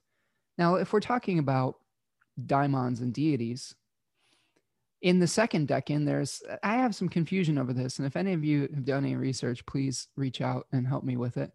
Uh, there, there are two daimons that uh, are associated with that second decan. In the 36 heirs of the zodiac, there's one called Kairos, which was talked about as the opportune moment. It was opportunity. It was like you're in the right place at the right time. Now, Austin Coppock talks about it as Horkos, which was, uh, you know, I, I believe a brother of the Furies or a, a, nephew or a son or something like that, where he was specifically tasked with punishing oath breakers. Okay. So there's two different things. And, and there is some confusion because there is another decan, I believe the third decan of Scorpio, that is associated with Kairos. Um, and then there's these little uh, crosses around the Libra one, which I think means that they're like, we're not sure if this is right or not. I think that's what that means. Um, so, anyway, but the third decan, so we move from the Erinyes to Kairos or Horkos, confusing, uh, to Nemesis. And Nemesis, in the Greek sense, is the restoration of right proportion. Now, this is important because Mercury is in this decan. Okay. It moves into this decan on Tuesday, the 27th. Nemesis is that I believe, I think it's associated with Saturn and, and the ability to restore the right proportion. And Nemesis is often contrasted with the concept of Tyche or the daimon Tyche, which is the randomness of the distribution of fate. Okay. So I think that sometimes we get dealt, you know, a difficult hand. Sometimes we have martial accidents. Sometimes we are given good stuff through Venus. Sometimes we're just handed things.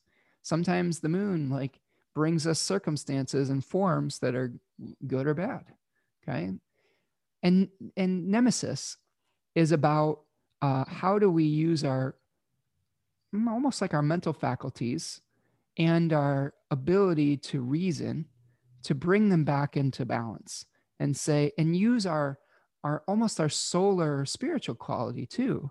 Like i think that could be another way of thinking about it is since saturn is part of the diurnal sect it is using that you know binding quality that enduring quality to bring things back into harmony sometimes through punishment okay?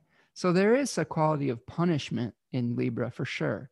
If you know some libra people in your life you know libra's associated with judges and what do judges hand out? Punishments. You know you're not going to go in front of a judge and like be rewarded. Oh, well, may, uh, I, I guess i will backtrack and say sometimes you will. If you've been wronged you may be rewarded with restitution. So a judge both does give and does take away. So, so you can see that those are both qualities. It's restoring the equilibrium.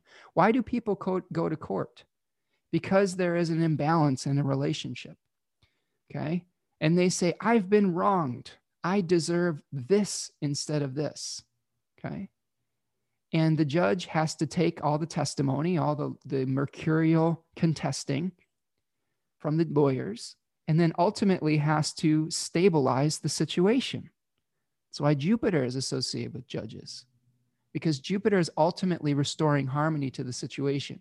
You either restore harmony by putting a murderer in jail, thereby, you know, re- restoring social harmony and potentially retribution for or punishment, like maybe it's Tisiphone, right? Punisher of murderers restoring balance to that situation. Or like let's say that somebody destroyed your property or you got hit by a car and that their actions, okay, like caused you injury and caused you to lose money or to lose faculties of your body. That judge may say, you have to pay this person $100,000 in injury in injury settlement. That is restoring balance to the situation so that person can pay their medical bills and and restore their health hopefully. Doesn't always work out that way but that's the ideal behind it. And this is what Maat's trying to do. Maat's the ultimate judge. Maat's like how can you restore balance between your experience on this form plane on this material plane and your spirituality and in the one mind. How can you restore the balance between the one thing and the one mind? That's a i believe it that's a hermetic principle right? How do we restore that balance? Because sometimes that gets out of out of whack. We may not be manifesting based on the soul's higher i don't know purpose. And then we have to answer for that on this plane of existence. But again I want to point out because in the past, sometimes I've been a little bit fatalistic or deterministic or stoic. And I am really starting to move off of that position quite a bit uh, through Cornelius's work, through you know Schmidt's work, through just reading more about astrological magic and things like that. There are some things that are fated. There are there are some there's some heimarmene that you have to experience but there is pronoia there is some negotiation through your knowledge and through propitiating the, the deities through your relationship with these planetary forces. I highly encourage all of you even if it's just a thought exercise and and uh, actually it'll be more effective if it's not if you use the power of your belief that that you start having a conversation with the universal mind you know with the cosmic consciousness. Because it's not just this disembodied you know it's not just this inert thing. It may be disembodied, but we are the embodiment of it. But if you have a conversation with it, like you are almost giving yourself a pep talk, but but humbling yourself to it as well, because it's bigger than you. It's bigger than all of us. You might might really see some really interesting results. I, have I've really felt uh, I'm really feeling some interesting results this week after starting that practice again. One in particular, I, I did a propitiation to the uh, terrestrial Hermes on Wednesday when because Mercury is retrograde and in the underworld right now underneath the beams of the sun, there is a different Orphic hymn or like a little prayer from Orphism in the, this ancient Greek kind of religion, I guess. And I, I said a different prayer to Hermes than I would if Hermes was direct or if Mercury was direct and I had the best day. I had the I, I all these interesting things and ideas came to me. I started, you know, thinking about a new schedule and how I wanted to to differentiate my time. Um, it was really quite powerful. All of the interesting things that were effective, you know, because a lot of times we think of Mercury retrograde as ineffective. I don't know about that. I, I, it just depends. Are you communicating with the deity in the right manner? I think that's part of the the challenge. Okay, let's move forward. Let's move forward to Wednesday, the 28th.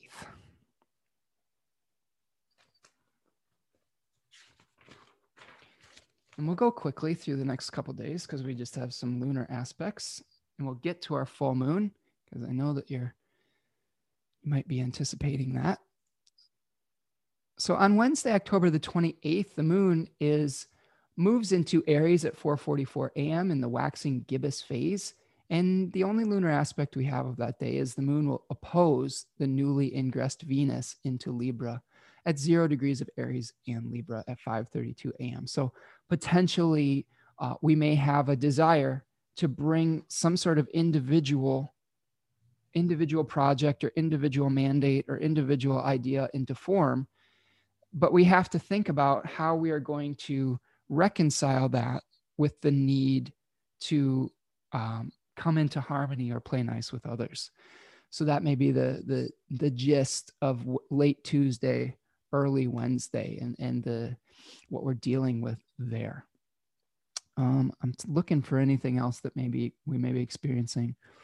Again, we now Mercury is in Libra and and it's it has changed signs in late Tuesday. So now we're you know reevaluating how we maintain our inner peace, our inner center, and how we balance out the, the multitude of things that we have to do in our in our lives. We are going to be kind of starting to feel the opposition between the sun and Uranus. Uh, so there may be some shakeups with some things in our life and in the Scorpio and Taurus ruled areas of our life. Um, so that's what we've got for Wednesday, the 28th. On October the 29th, Thursday, uh, the moon will still be in Aries, moving through that waxing gibbous phase. We have two lunar aspects on Thursday. The moon will be conjoining Mars retrograde at 2:33 p.m. at 16 degrees of Aries, and then it will be squaring Jupiter at 10:38 p.m. at 20 degrees of Aries and Capricorn. Um, taking a look at this chart, that second decan of Aries is the royal decan, uh, where it is the exaltation it, it ha- contains the degree 19 degrees Aries, where the sun has its exaltation. It also contains two fixed stars uh, that are part of the royal family. Um, I believe Andromeda is there and uh, Alpheratz, which is part of the um, constellations uh, Cepheus. I believe that's the king's name, Cepheus. So we've got this association with this royal family, with sovereignty, with being able to uh, be uh, Lord or Lady of our own particular world that we've tried to create, this sovereign world where we're able to, we don't necessarily have to follow anyone's rules but our own. We're, we are the royal family. So we may be feeling this with the moon making uh, contact with Mars, is that we're really anxious to separate from a world not of our own creating and and move towards uh, a world of our own now that may be frustrating though, because Mars is retrograde and we're having some very, we're having difficulty doing that. And Saturn is in the overcoming position, creating, you know, asking us to slow down, asking us to consider, um, you know, what we are being deprived of and things of that nature. Now Jupiter is in that overcoming position as well, trying to, trying to give us positions of authority, uh, or maybe gifting us a position of authority that we may not quite be ready for um, and uh, that we may feel the weight of the responsibility of that authority. So, on some level, be careful what you wish for. If you're trying to administrate a world, uh, it may not you you may not be able to completely separate yourself from it having collateral damage or collateral effect on other people and that's one of the things that we're seeing with mars being in an opposition with mercury and venus on these days as well just by whole sign so, you know, create your own world. Uh, think about how you are different than others, but also think about how you're going to bring that into balance and into unity with your community and your social group that you're a part of as well. All right, let's move forward to Friday. On Friday, the 30th, on Friday, October the 30th, the moon moves from Aries into Taurus, its exaltation at 5:18 p.m. This is still the waxing gibbous phase. And the moon will move under the bond uh, at 23 degrees of Aries around 4 a.m. That's a position where the moon is either within 15 degrees of conjunction or opposition with the sun, where it's where it's basically hidden. There was like a hidden position. It was held captive by the sun. Okay, so that means that it's difficult to bring things into form. Right? It's the moon is all about you know using that substance to bring things into being, infusing it into uh, into with solar light. Now, this may be a time where the sun's kind of grabbed a hold of the moon and it's infusing it with its its uh, scorpionic light, and it's difficult for the moon to kind of like bring it into into form because it's like you know in that furnace, so to speak, or or absorbing you know its final burst of light before it it manifests as something at the full moon before it really shows us what it's really been birthing. Think of the full moon as sort of the birth of the form that was initiated at the moment of conjunction or the moment of union between the sun and the moon, where the, the moon was impregnated, okay, with spirit, where substance was impregnated with idealism, okay. And we see the fruition of that come at the full moon. But there's there's birth pains. That's what the bond is. The bond is labor pains. You know, this it's it's the labor pains of of bringing that into the light and it may be difficult and it may you may not see the result yet but you're going to have that beautiful little baby. You're going to have the, the beautiful result of what you've been trying to birth once the moon escapes the bond. The moon will be making a square to pluto at 2.25 a.m at 22 degrees of aries and uh, capricorn. It will also then square saturn at 9.30 a.m at 26 degrees aries and capricorn and then make an opposition to retrograde Mercury at 27 Libra at 12:32 p.m. We finally get relief from those difficult aspects at 5:18 p.m. when the moon moves into Taurus. So, a, probably a difficult day of manifestation on Friday where we are, you know, really working on how are we going to show whatever we've been working on to the world uh, we're going to have a difficult conversation with Pluto and with Saturn, you know, really trying to understand, you know, the limitations of our idea. And then, you know, we're going to be working on balancing out whether our personal initiative with the needs of the others in our social constructs that we have in our social relationships and our social contracts. Okay, let's move to Halloween. On Friday, wait, no, that's, oh yeah, no, this is Saturday. Sorry. That was Friday. On Saturday, October the 31st, happy Halloween. Uh, the moon will be in Taurus. We will experience the fullness of the moon at 10:49 a.m. at 8 degrees of Taurus. So, two things that we have to break down here is the full moon and the moon conjoining Uranus and the sun opposing it, right? So, those are the elements that we have. So, the full moon is pretty close to the degree of the moon's exaltation at about three degrees of Taurus. So, that's interesting. This is a time where we're seeing something come into form.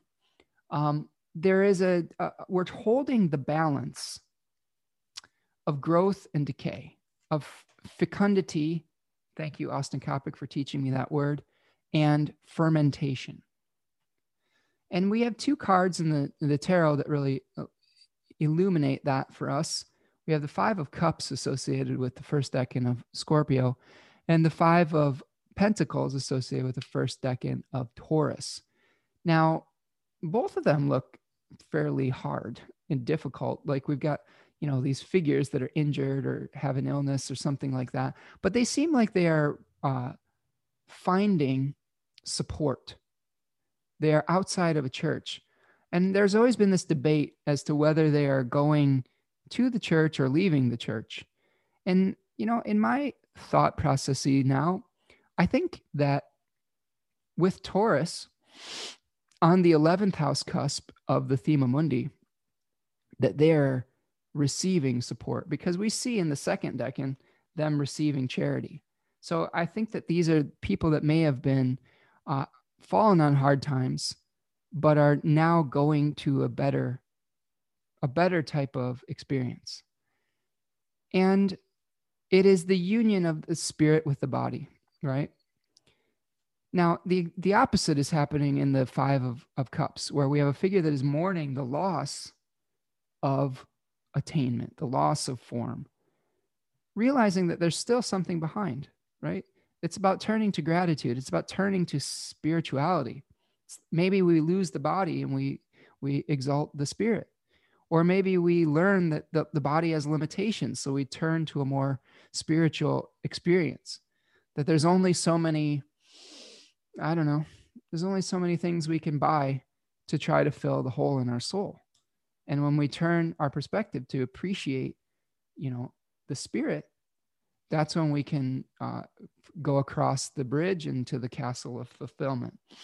Now, these two themes are going to be pretty, uh, that we're going to see a dichotomy between them at the full moon. Um, this may be the, the fruition of, I think you can think of it in two different ways. It's maybe the fruition of what we started at the new moon. Now, this new moon actually was started in the third decan of Libra. So we were trying to find out how do we come to equilibrium. It was conjoined the fixed star Spica. So we were thinking about what gift we have to give to the world or or maybe even the support that we get from society itself. Excuse me. Um, and we're thinking about how do we how do we birth that peaceful center? And one of the things that we can think about here is we it's balancing at this full moon the need to let go and to embrace spirit and the need to acknowledge form.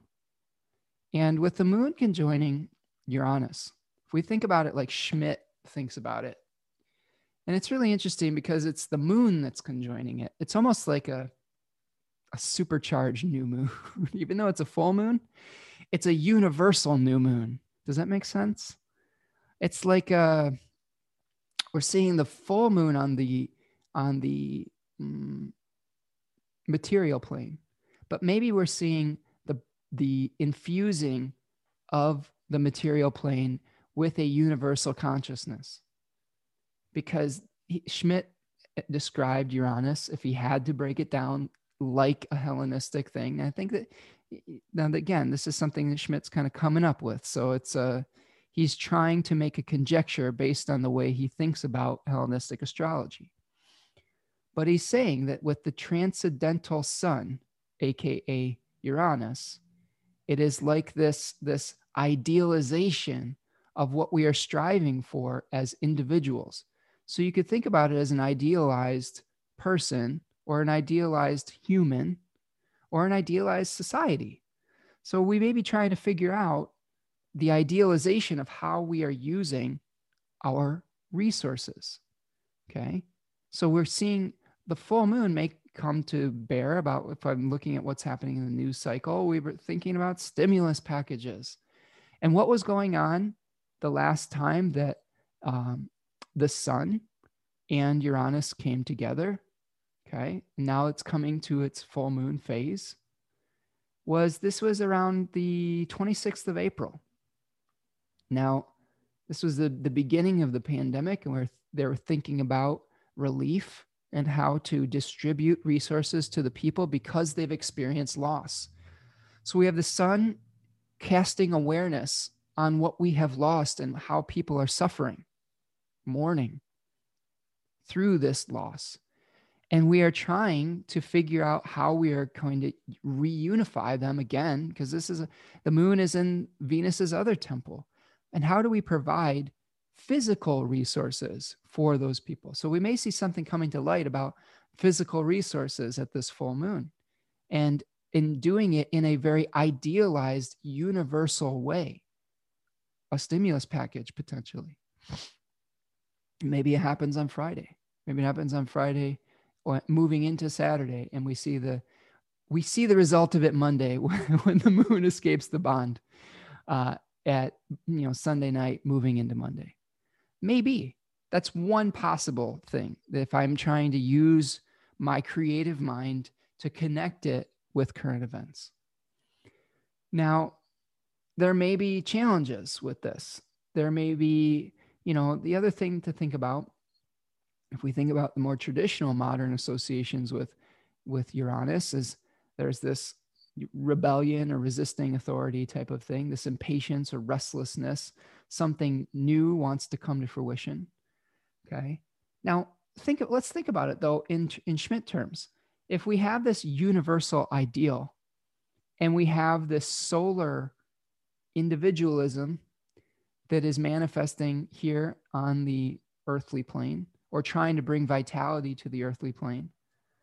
We may have a conflict with Uranus opposite the sun between uh, our idealism and what we're actually able to provide with vitality from the, the planetary sun.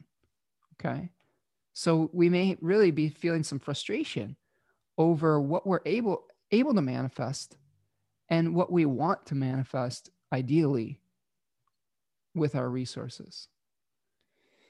So, and you know, one other one other little side note, just a little digression, is on the 26th of April there was a Pentagon. The Pentagon released uh, a bunch of uh, UFO uh, documents and videos about their experiences with uh, un- unidentified flying objects.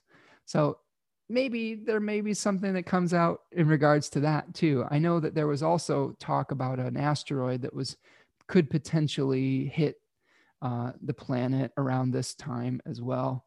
Um, so maybe there is some sort of extraterrestrial object that we have contact with. Maybe it's that.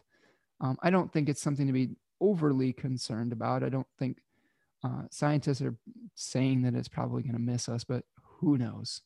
Um, we'll see what happens.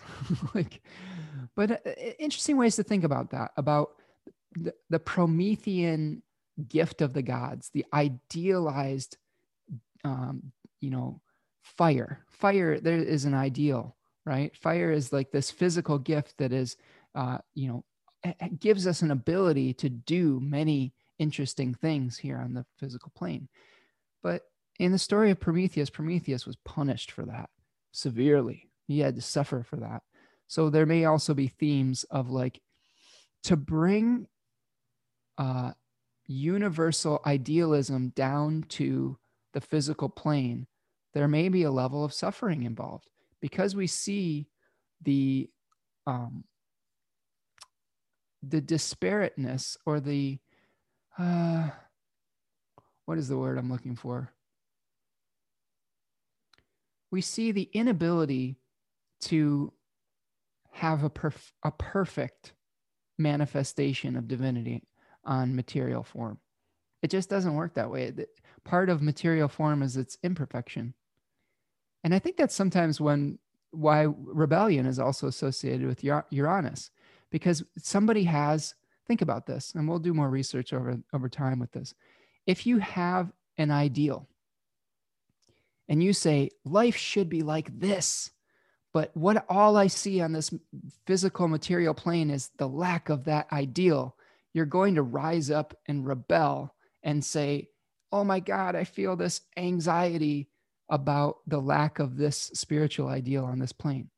And all of these revolutions and these rebellions are fueled by some kind of inspiration and an attempt to manifest a spiritual ideal and and just like prometheus suffers for it a lot of times people suffer for it a lot of times when people are trying to bring a gift to to the masses to the to the moon to the lunar signification there is suffering involved because a lot of times people want to keep staring at the shadows in the cave.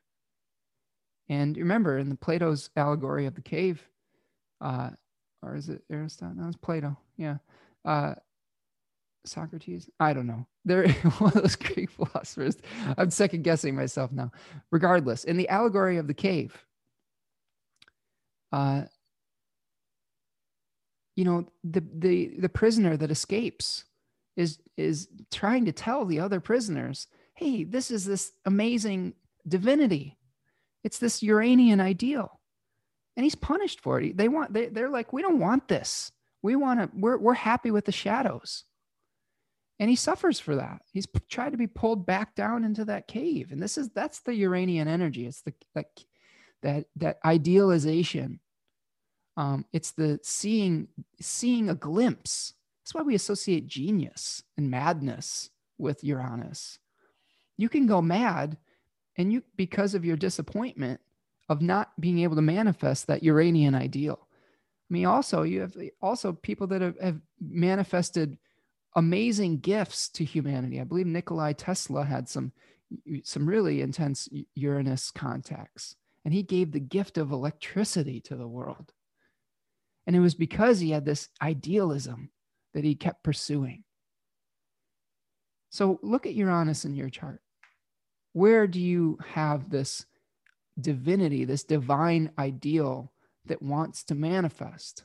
Where do you maybe have a, a almost a divine discontent because it doesn't necessarily live up to what you're visualizing? And how can you reconcile those two things? I personally, I have I have Uranus in the fourth house, and I was shown as a young person uh, the lack, I guess, of a fam- family ideal. Like I had a lot of uh, my parents went through a lot of marriages in their in their uh, early years, and I was shuttled around from different step parents and different homes. You know, as far as going back and forth between two parents, like one parent like disappearing for a little while, and you know, going to live with a different parent, having siblings, step siblings come into my life and go out of my life step parents come in and come out. And I think that that led to this idealization of what a family should be and this divine discontent with the family I had. You know, when you experience hardship and separation, you you tend to have the fantasy of what it should be. So I don't this is this is this Schmidt thing shaking me to my core I don't think Neptune is fantasy or idealization at all now based on Schmidt's model. It's Uranus. Uranus is the, the idealization planet of saying, can we aspire to something archetypal? Neptune's just dissolving all the, the, the form back to the, the substance that we create from. It's emerging, it's a blending. It's like there is there's a lack of inspiration in neptune you know? It's it's the it's the removing of inspiration almost i would say. Whereas uranus is the that's the ideal planet. And Nep- and pluto is the one that, that is the intermediary the, the process the the process of of fecundity and fermentation the transformation between one and the other there's a relationship between these three planets that is a constant dance. So a, a, really interesting way to think about this this full moon is is where are you idealizing right now? Where do you have almost an unattainable ideal that you're willing to almost suffer for? And how is that conflicting with the real divinity that you can experience on this plane right now with the sun? And how do you manage to bring those back into harmony with Venus and Libra and, and Mercury and Libra? How can you bring what you desire on a deep spiritual level that you've raised to this level of archetypal with what is actually possible on this material plane? That, that I think is the real true story of this full moon. Okay, let's move forward to Sunday, finish things out. Thanks for sticking with me again. I really appreciate all of you that take the time to listen to these forecasts. I put a lot of energy and effort into it, and I I love getting those comments in the in the comment section and interacting with all of you. It's a, it's always a always a pleasure to to see people um, receiving this information. So thank you for hitting that like button and and giving those comments. That tells me that you've received the message, and it makes me feel good. On Sunday, the 1st of November, we will be continuing the full moon phase in Taurus. And remember, daylight saving starts at 2 a.m. on, or starts, daylight savings ends on Sunday at 2 a.m. Eastern time. So we are moving from, this is one mistake that a lot of astrologers make when they list uh, times. And really became aware of this from a really great astrologer, Samuel Reynolds. It was a pet peeve of his when people were lis- listing EST instead of EDT. And I really started to, make sure I was doing it correctly after I you know, heard him pointing that out. So we're moving from Eastern Daylight Time to Eastern Standard Time, or Mountain Daylight Time to Mountain Standard Time, or Pacific Daylight Time to Pacific Standard Time. I really hate this time change. I really wish they would do away with it completely because it throws off all the circadian rhythms and stuff like that. And it's it's a something that we've brought with us from a, a former time in society where we were trying to conserve, you know, whale oil for our lamps and things like that, and you know, have more ability to work in the fields and things that really aren't part of our society as much anymore. But anyway, set your clocks, I believe, forward. like, anyway, do your research on which way you're going to go. And uh, then you will be able to wake up on time. But remember, the clocks will shift. Fall, uh, you, what is it? Fall back, spring. Yeah, fall back, spring forward. There you go. Okay. To screw everybody up. Anyway, uh, on Sunday the 1st, we have a f- couple lunar aspects. The moon's going to sextile Neptune. It will trine Jupiter. And it, so it'll sextile Neptune in the morning, 5.30 a.m. And then it'll trine all of those Capricorn planets, Jupiter, Pluto, and Saturn, respectively, at 11 a.m., 2.14 p.m., and then 9.29 p.m. So it's going to make positive contacts with those Capricorn planets that are really trying to get us to have an awareness of the how we are administrating power within our lives as a collective entity as well. Um, at 6:29 p.m., the sun's going to move into the second decan of Scorpio. And this decan is uh, represented by the Six of Cups in the Rider Waite Tarot. And this is, Austin Coppock calls this uh, an apparatus for mutual distillation. Book T in the Book of Thoth calls it pleasure, um, which is strange. That's a strange one.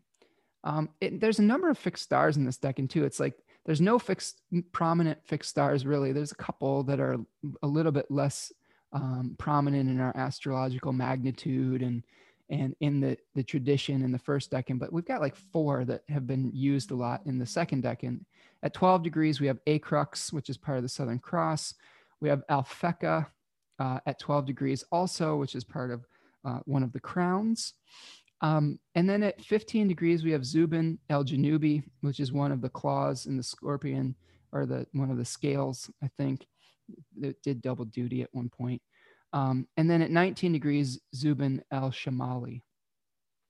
So in this in this particular decan, we have an awareness of the deep emotional exchanges that we have, uh, that we are trying to, um, the hunger that we experienced. Because Austin Coppock talks a lot about hunger in the first decan of Scorpio. It finds, a, you know, a mate, something to to suck energy off of, right? Now, a lot of tarot significations talk about nostalgia in this card. So potentially, uh, if we carry it out here, and I, I'm thinking about these particular decans as how are we going to the realization of desires that are no longer healthy for us how can we separate those and separate the forms that are no longer good for us or the desire for those physical forms and then move towards more spiritual consciousness and you could see this story play out in these three cards. We we are first get introduced to the the concept of loss. And what happens when we think about loss? We have a feeling of mourning, but then we have this feeling of like nostalgia for what was in the past. And this is where we may be having memories of things that have already gone beyond, and we may be trying to recreate those, you know, on some level. So I think this decan is a lot about memory. It's a lot about uh, the past, it's a lot about like you know yearning for something that is uh, already you know outlived its time and then in the third decan we have to choose you know what, how are we going to let go of something and maybe choose a more spiritual path right? Choose let go of the old forms the bad habits. And sometimes when we are um, going through this you know nostalgia phase you know this is the time where you break up with think about it like this.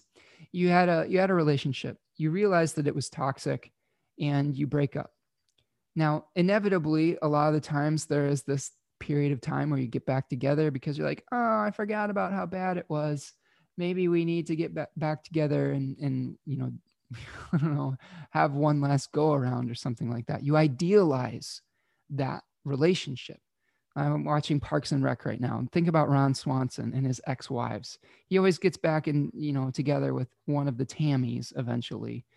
And it, this is especially uh, apparent with his wife Tammy too, ex-wife.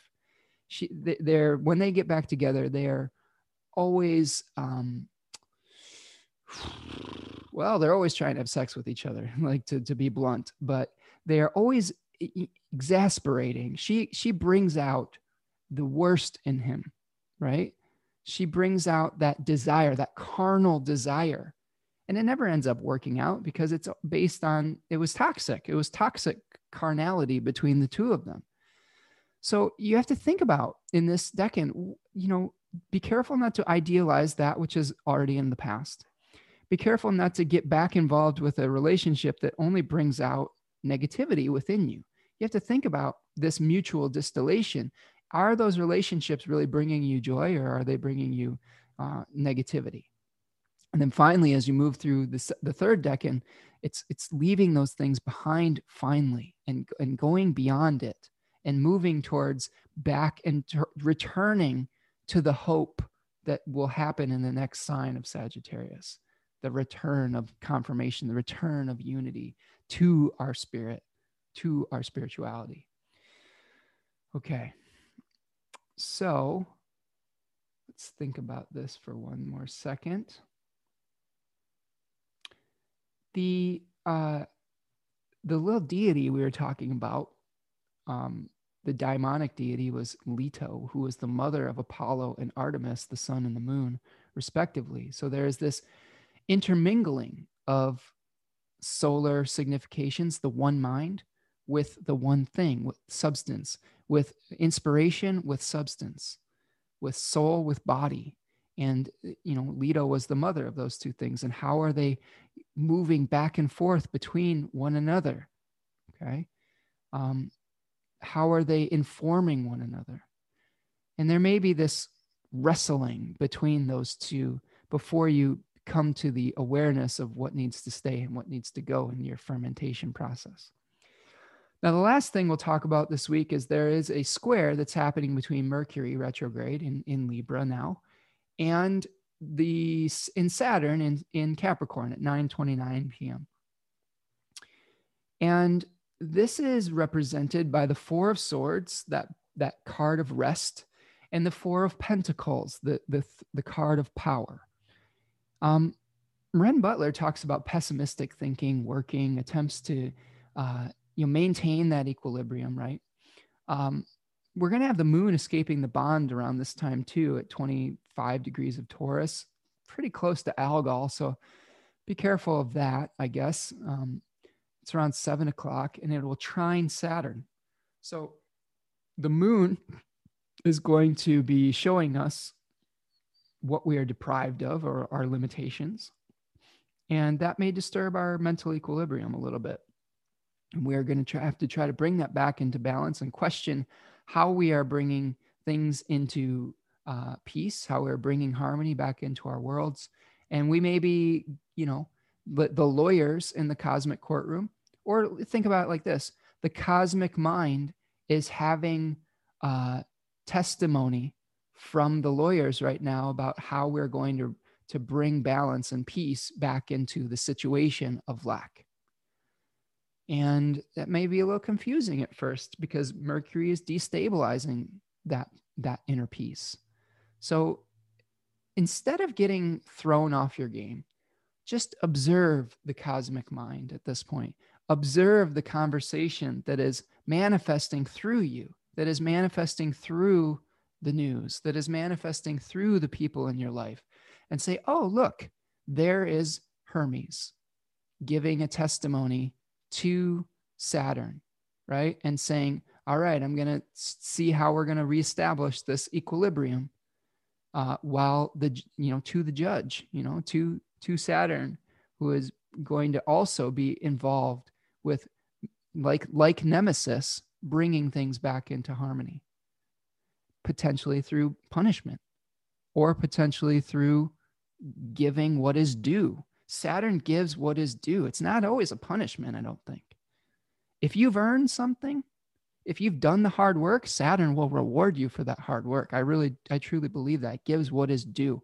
What have you earned through your actions, the sun? It is a it is part of the solar sect. Okay. So think about that as we experience the the Mercury Saturn square uh, on Sunday evening. All right, that's what we've got for this week. Looking ahead to next week on the 2nd of November through the 8th, Mercury is going to station direct, on Tuesday, the 3rd of November at 25 degrees of, of Libra. Um, that's election day. So I hope that you're all going out there and voting or have voted already. If you haven't, please do. It's a it's a it's a gift that you've been given in this democratic process. It's the next event or next step that you can take towards creating some of your idealistic visions on this plane. And if, if we don't get what we want from that, then we'll take the next steps. But that is the one first step that you have in your power, in your ability right now to do to create change and to get closer to your universal ideal. Even if the system itself is not where you want it to be, you have to take the one step. You have to take the one first step, and voting is that. Uh, so we will also see a number of fixed star conjunctions. The, the sun's going to conjoin the fixed star Acrux at 12 degrees of Scorpio on Tuesday. Um, on Wednesday, the 4th, the sun's going to conjoin Alphecca at, at 12 degrees of Scorpio, and Venus will conjoin Diadem at 9 degrees of Libra. Thursday, the 5th, Venus is going to move into the second decan of Libra. We'll break that down. Uh, and Venus will conjoin Vindemiatrix at 11 degrees of Libra. On Friday, the 6th, the Sun will conjoin Zubenelgenubi, and Mercury will square Saturn once again in its direct phase. On Saturday, the 7th, Venus is going to conjoin Algorab uh, at 13 degrees of Libra. And then finally, on Sunday, the 8th, we'll experience the last quarter moon at 16 degrees of Leo and Scorpio, respectively. All right, everyone, that is what I have for you this week. Thank you, thank you, thank you so much for sticking with me. I really appreciate all of you. If you are really, if you're enjoying these um, these podcasts, these forecasts, this information, these teachings, uh, please make sure you're subscribed uh, to the channel below or wherever you're you're uh, experiencing these. SoundCloud, Apple Podcasts, uh, YouTube would be a great place to subscribe. Um, click that like button. Make sure you're commenting and, and uh, let's have a conversation about how the planets are affecting you. Uh, if you want to support the work I'm doing materially, which is always very appreciated, there's donation links, there's a PayPal me link, or you can reach out for a reading. Remember, I'm offering a Mercury retrograde reading right now at a discounted rate. And that is a really fun reading that we could go and explore how Hermes wants to bring you some new realizations in your particular chart. So that's what I've got for this week. I hope that you're all doing well and that you're maintaining your equilibrium and your center. Please remember to go vote if you can. Uh, it is super important for the fabric of our democracy moving forward. And be kind to one another. We are we are all one country in America here, and uh, we're a, a United States. Blue blue and red together make purple. So let's let's come together like Jupiter in his purple color, or like I don't know Prince or something and party like it's 1999. okay. Um, I'll talk to y'all soon. Peace.